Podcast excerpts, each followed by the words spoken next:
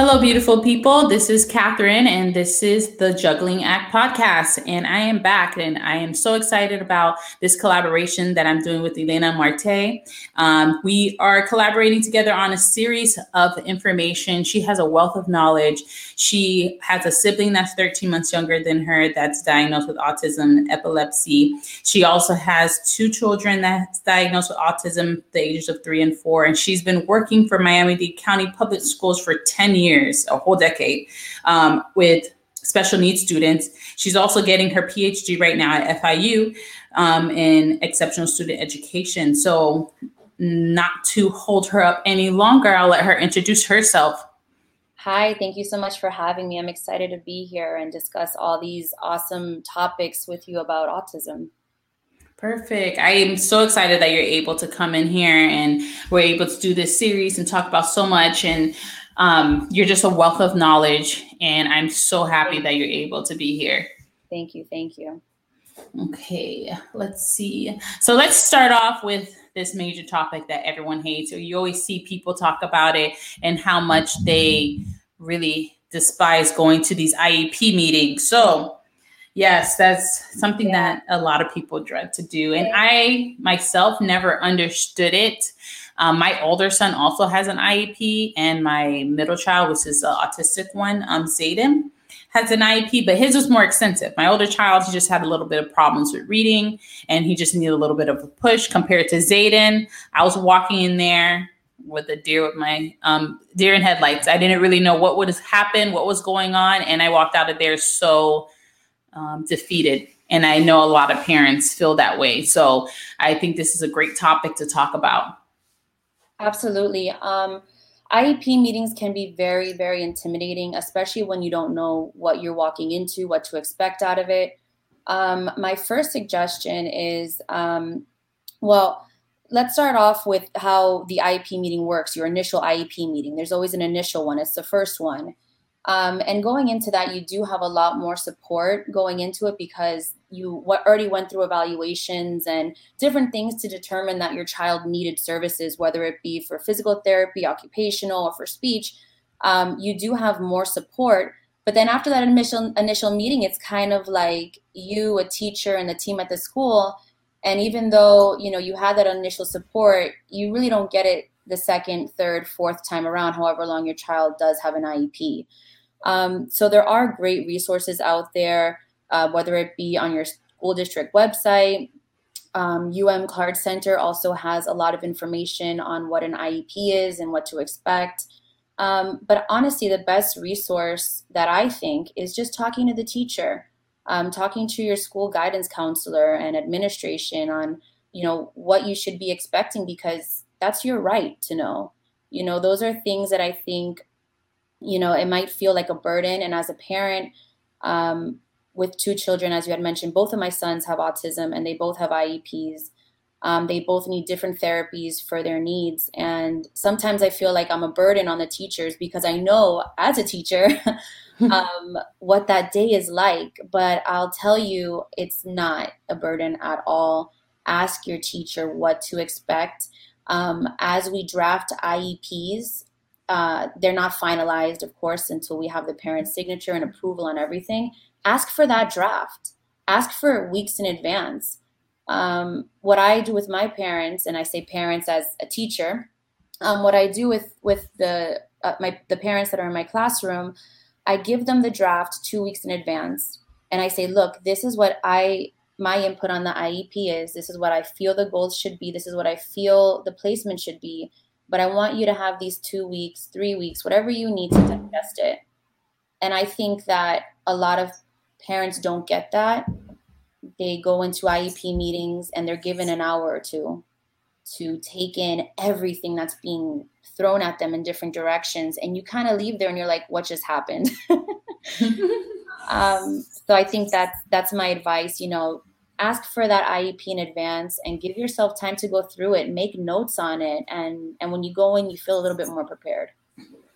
Yes, I definitely agree with you. I think my pretty much my first few years at the IEP meetings, I never received a draft, and I thought that was very like that what made me feel so overwhelmed because I would walk in there and they just would utter all these things out at me and I'll just sit there and stare at them like what do you want me to say? I didn't even have time to do research. I don't really know what's really best. I can't even advocate at this point until I want to say about 2 years ago. Yeah. Maybe a little bit over two years. I realized that I was allowed to ask oh, can I please get a draft of the IEP well in advance so I can read over it? And even then, I got some pushback. So I've dealt with two different counties.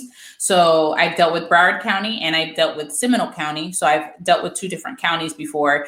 And I do see a difference sometimes in a different county. So I don't know if that plays a role with it or if it's just the school particularly. Yeah. But um, I did have a little bit of trouble with them just offering to give me the IEP up front. Yeah, yeah. So it, the IEP is actually very in between districts. So um, I have my sons now, you know, I don't want to say the counties, but they're in two different counties and the IEPs are completely different. Mm-hmm. And even to like go into another county, you have to have another IEP meeting for that transfer. Mm-hmm. I've had students come in from other states and we're like, what is this?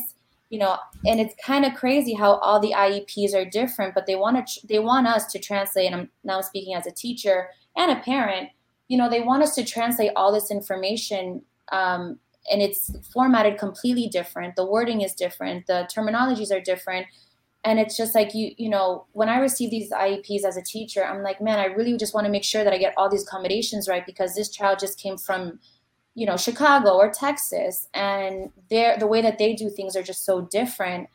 Um, and there's a lot of pressure to get it right but i think um, speaking as a parent you do have to you do have to know what you're looking for and it's hard to know what you're looking for if you don't know of course.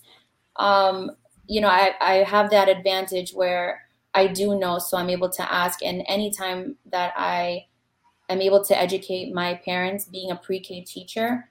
I tell them right away what their rights are because it's a long road, you know, it's it's not something that is going to be fixed in a year or two, sometimes 10. And it's really important that the babies that I get in that their parents know what they need to do um, to advocate for their child and to speak up for them. Which is amazing because I do feel like um, that's something initially I lacked when I first entered Zayden into school. Um, it, it, it was really hard for me to understand okay well what does he need i really don't know i know that he needs speech i know that he needs occupational um, i know that he needs to go to school and have a structure but that's was about it and it take me hours to research what he could get. And I know they give the booklet, but the booklet's big and half of the words in there, I'm like, okay, I really don't know what they're trying to tell me right now. Yeah. It doesn't make sense. no, for sure. And even then, like, that's what, you know, kind of upsets me too as a teacher is when I read some of the information that's given to parents, it's not really parent friendly.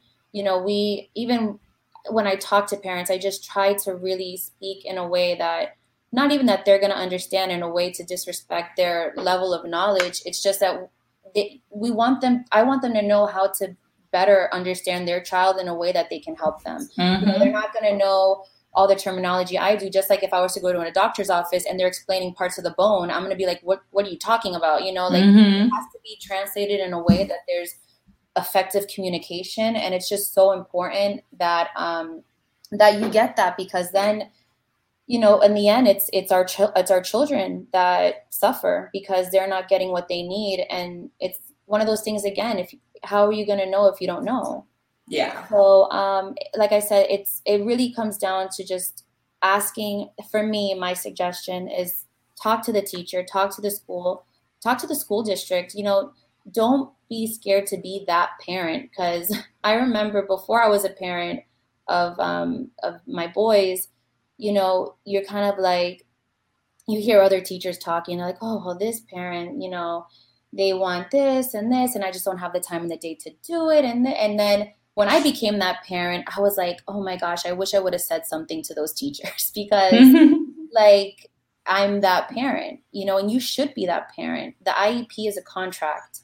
If you don't agree to that contract, you do not sign. Do not sign In an IEP meeting, you are allowed to bring whoever you want. You are not discouraged to bring anyone. If you want to bring in an advocate, if you want to bring in a speech, uh, per, uh, private speech therapist or behavior therapist that your child is working with, it's a team meeting for a reason, and it's that child's team. So it's everyone getting together and being on the same page. And I've had uh, parents come to me and they're like, I'm sorry, but I need this p- person here. And I said, don't be sorry. The more the merrier, you know? Mm-hmm. And they're mm-hmm. like, wow, we've never had that before. Usually we're like, you know, we kind of get looked at or, you know, we kind of get side eyed because we want to bring extra people into the meeting. And I said, no, you know, I, the, if I'm able to understand your child on another level outside of this classroom and outside of their home and clinic settings, that gives me an opportunity to help them more.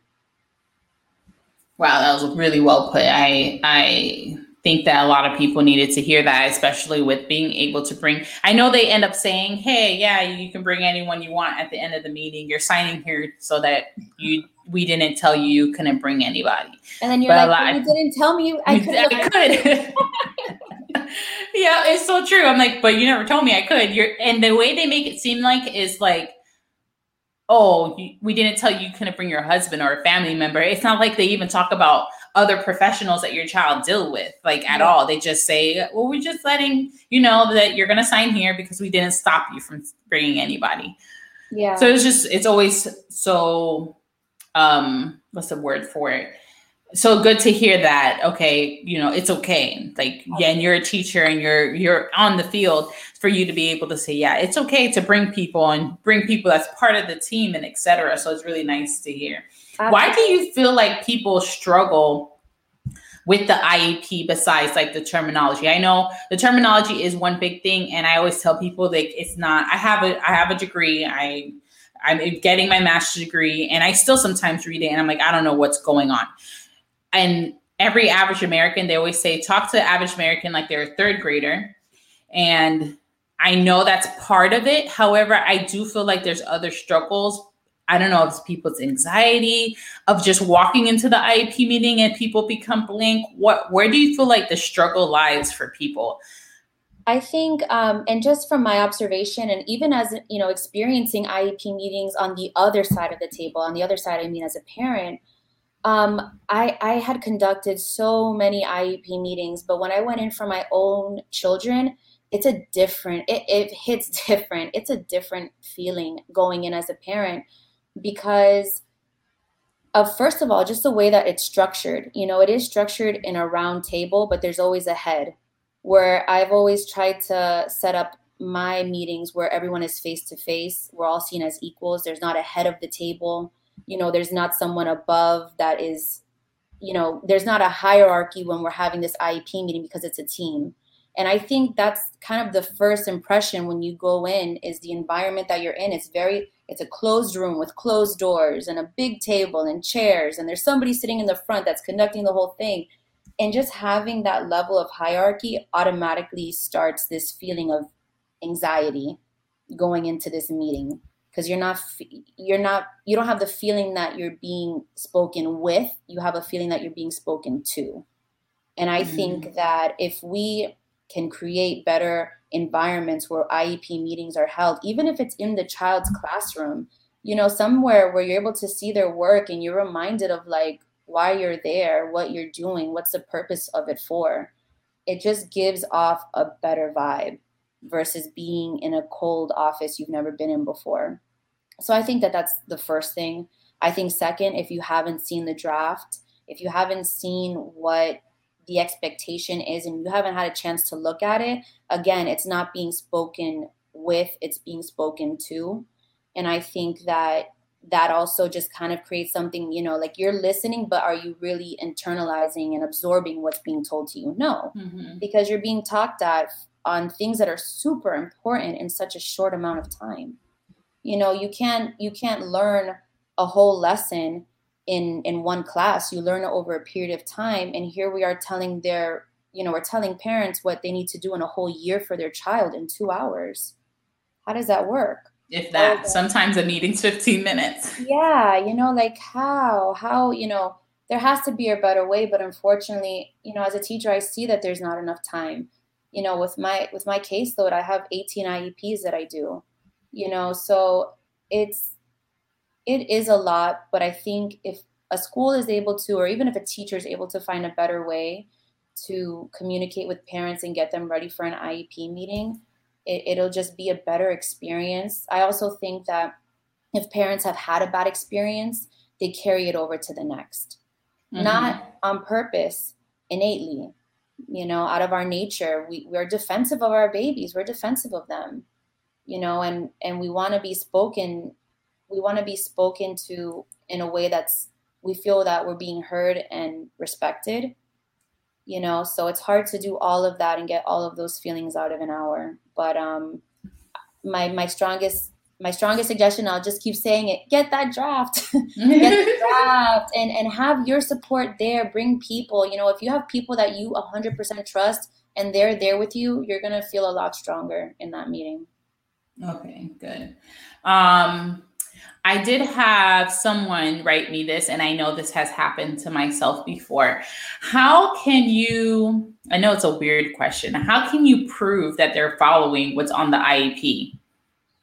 That's a great question. Um, again, this is being in communication with your teacher. You know, if you need to email them once a week, how is my child doing? If you like, you know, my parents personally, they have my phone number. And that's just something that I have created in my classroom. It's not typical at all. A lot of teachers do not like it, and that's understandable too. I just do it because of the age group of my students. Um, and that's just what I prefer. But um, if you need to call the office, the school's office and say, you know, I'd like to set up a meeting with the teacher, uh, and you want to do that weekly, again, that's your right. Um, they should teachers should be letting you know the progress of your child, but you know, if they get caught up in what they're doing or they just forget, we always like that reminder too. You know, I have sometimes a parent that you know I haven't spoken to in a couple weeks, and I they'll text me and they're like, "Hey, so is everything going? You know, is everything going good with so and so?" And I'll be like, "Oh my gosh, I was just about to write you. Yes, you know, this is what we're working on. This is what we're doing." Um, even then, you can see in your house, you know, at home, if they're making goals and and if they're um, making any progress on the things that you've agreed for their their annual goals. Mm-hmm. Um, you know, if Johnny's annual goal for is to ride a tricycle, and you have a tricycle at home and you see that he's starting to get on it and he's starting to attempt to push, you're like, okay, well, you know, this is good. This is in the direction that we want to go. And that goes for social behaviors and, you know, learning the letters and numbers. With with autism, it's really recognizing all the small wins.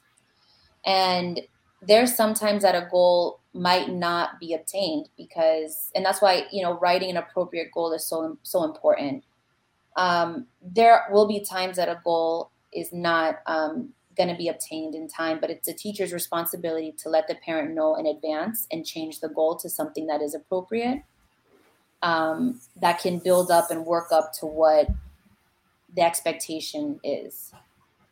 You know, so I think the best way to know that teachers are are um, properly monitoring the progress of your child is to be in communications with them and there are a lot of forms within district, different districts that are provided to us that we can give to you on a daily basis if need be, um, that let you know how your child is doing with, you know, potty training, daily life skills, socialization skills. And you just, you know, you request those things and they're available to you if you like them. Perfect. Um, I know that there is some resources. So I know, okay, so let's start over. So I know some people have talked about advocates, that there's advocates out there to help you through these IEP meetings. However, the few advocates that I have contacted are way out of my bank account. Like there's no way. I would be able to afford them in any way, shape, or form. Um, unless I were to get some type of scholarship or some type of grant, I wouldn't be able to pay this person out of pocket and then keep them coming too. Because at the end of the day, if I need them, I might need them to continue to come. I don't want to just be like, okay, well, here's my whatever amount of money and I see you once and that's it. Like I yeah. wouldn't want to do that. What are other, um, I know you mentioned some resources already about it, but what are some resources so that we can talk about that um, out on the podcast? Yeah, definitely. So um, with finding the advocates, I know that there are a few. Um, I believe that you can go through the um, Florida Health Department and they can connect you with different agencies that have autism advocates, especially when you're going through like early steps or FDLRS. I know that they have um, different agencies that they work with as well.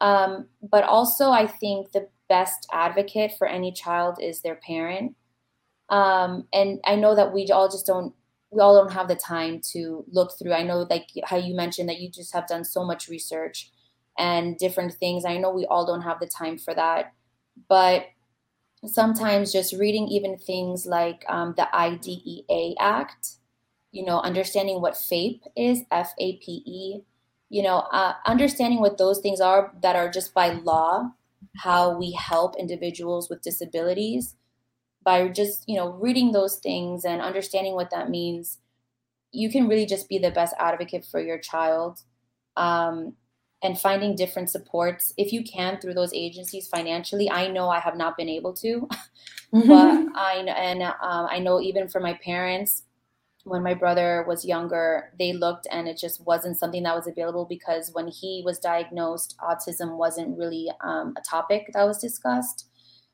also there wasn't as many diagnoses you know when he had autism it was 1 in 1000 where now it's 1 in 56 um, it's very difficult to find an advocate. If you're able to more power to you that is that's great. They're very hard to come by and um, especially like you had mentioned at an affordable price. But um, i always try to build advocates and parents because we're the best resource for them you know and, and even looking long term you know advocates they might not always be advocates forever or your child's advocate forever and then you're going to have to go through the process all over again.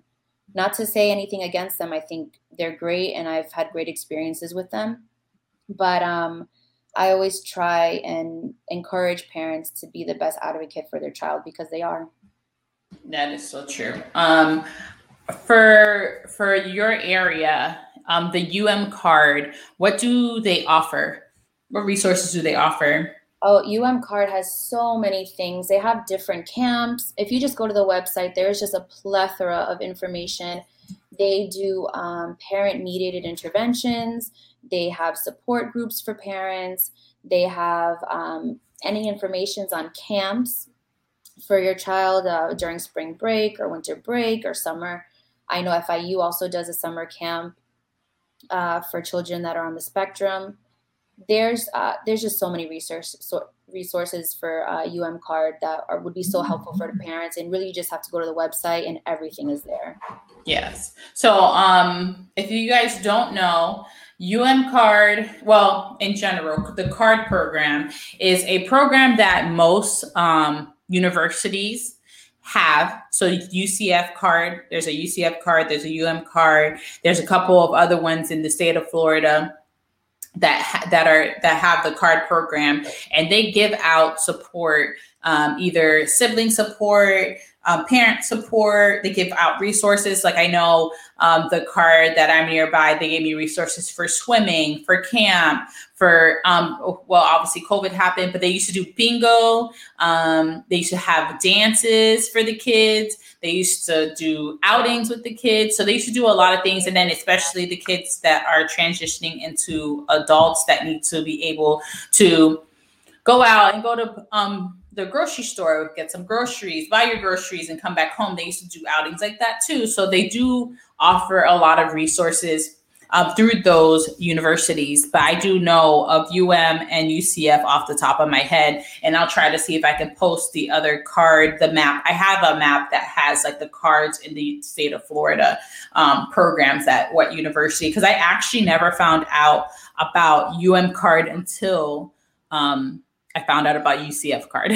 yeah, yeah. It's um and it's it's a it's a shame because it's just such a great um, resource. I also know at NSU they have great resources for um, children and adults with disabilities, like dental service, and you know just those things that are so difficult to find. I mean, I, right now I'm going through the struggle. My my oldest needs eyeglasses, but I need a specific doctor that can work with him because of his needs. Mm-hmm. So, you know, I know Nova Southeastern University, they have a great dental program. uh, for for adults and children that are on the spectrum, um, and also, um, of course, University of Miami.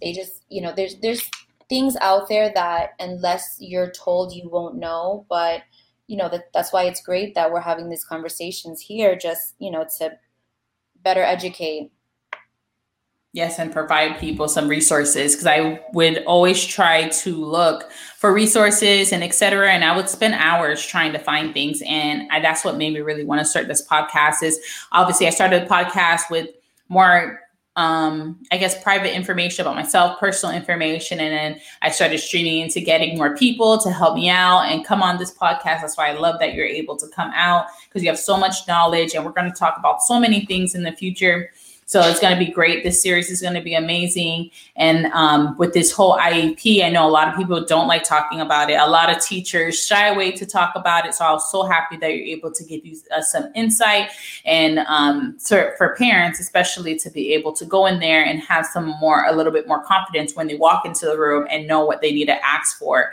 Um, I think one of the biggest things I struggled with asking for is they would just tell me oh, he's going to get 30 minutes of speech, 30 minutes of occupational.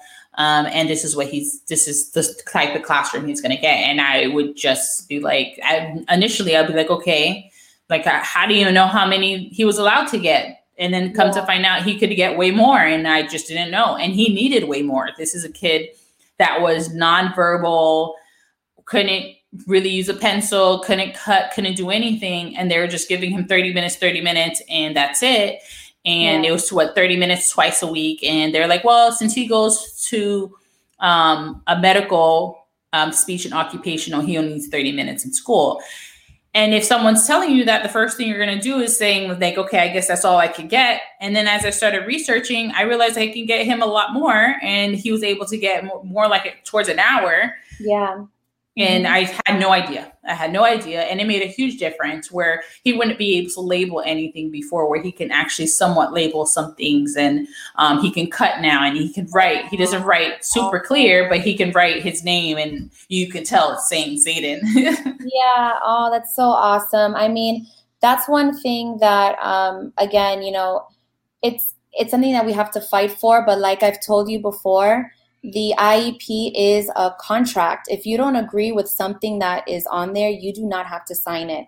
Even if that means that you want to step outside and talk to somebody on the phone and get back to the meeting, I mean, those are things that that that can happen. I mean, it's again, it just goes back into the pressure of having to sign it that moment, that minute, and you haven't really digested anything. And there's been times where you know, I've been in the same situation with my kids where they're like, you know, he's only gonna, he should be getting 30 minutes of speech. And I said, no, well, I want him to have the hour because I know he can have the hour. And there'll be a little back and forth. And I'm like, well, according to the IDEA, you know, like when you start bringing those law, like those laws are there for a reason. Like they're there to help our children. And even though sometimes the team might not agree. You know, we know our kids best. We know what they're capable of.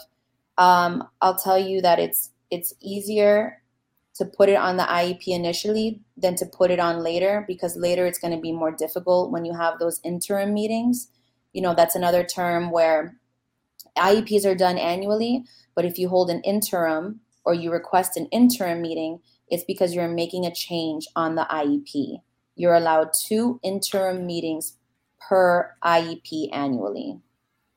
Okay, so if there's something that um, needs to be changed, or you know you want to add transportation, the IEP can be um, changed twice annually. So that's something also important for parents to know. Yeah, because they a lot of the times parents just assume that you can only go in once a year. Like I have a friend and she was like, why are you going back in? I'm like, because I need to change something. She's like, okay, but you just went in and not too long ago. I'm like, well, I need to change something. So I'm going for interim. She's like, since when can we do that? Like she has kids that are also have IEPs. And she had no idea. She's like, they told me I can only do it annually. And oh. after that, that's it. That's what she came to the conclusion that she was, oh, she's like, I'm able to change this. I didn't even know that. Yeah, yeah. So it's you can. You can change it um, twice a year. Sometimes if the IEP is gonna come up close, um, you know, to, to the day that you're requesting the interim, we might just go ahead and say, look, well, you know, we can actually just change this on the IEP. We have it in about a month. So if you just want to do it that day, that'll work. But um, if it's something that can't wait, like transportation, obviously can't wait, we change it the next day. So um, that's something that's always good to know, and something that I tell my parents in the beginning when we have that first IEP meeting or we're meeting for the first time. I let them know that as well, so that we're all on the same page and nothing is a surprise. Yeah, that that's great because that's something that needs for people to know. Well, we're coming up to the end of this podcast, which was great. I feel like there's a lot of information that was given. I'm going to try my best to see if on the Instagram I can post um, about the act, um, the the um, map of the cards, the areas that have cards. Yeah. And I'm going to try my best to post all those things for you guys so you guys can have a little bit more information to go into these meetings with some more confidence and you know that you can fight for your children and advocate for your children at any cost possible. I know in my first per- podcast, I mentioned to you guys to follow your gut. And that's so important. So, this is another thing be your advocate for your child. So, I hope everyone has an amazing day and um, welcome welcome to the series that we're going to have this wonderful collaboration. So, yeah. Uh, so I'll hear from you guys. I listen. I hope you guys are listening and hear from you guys soon on my Instagram. Okay. Have a great day.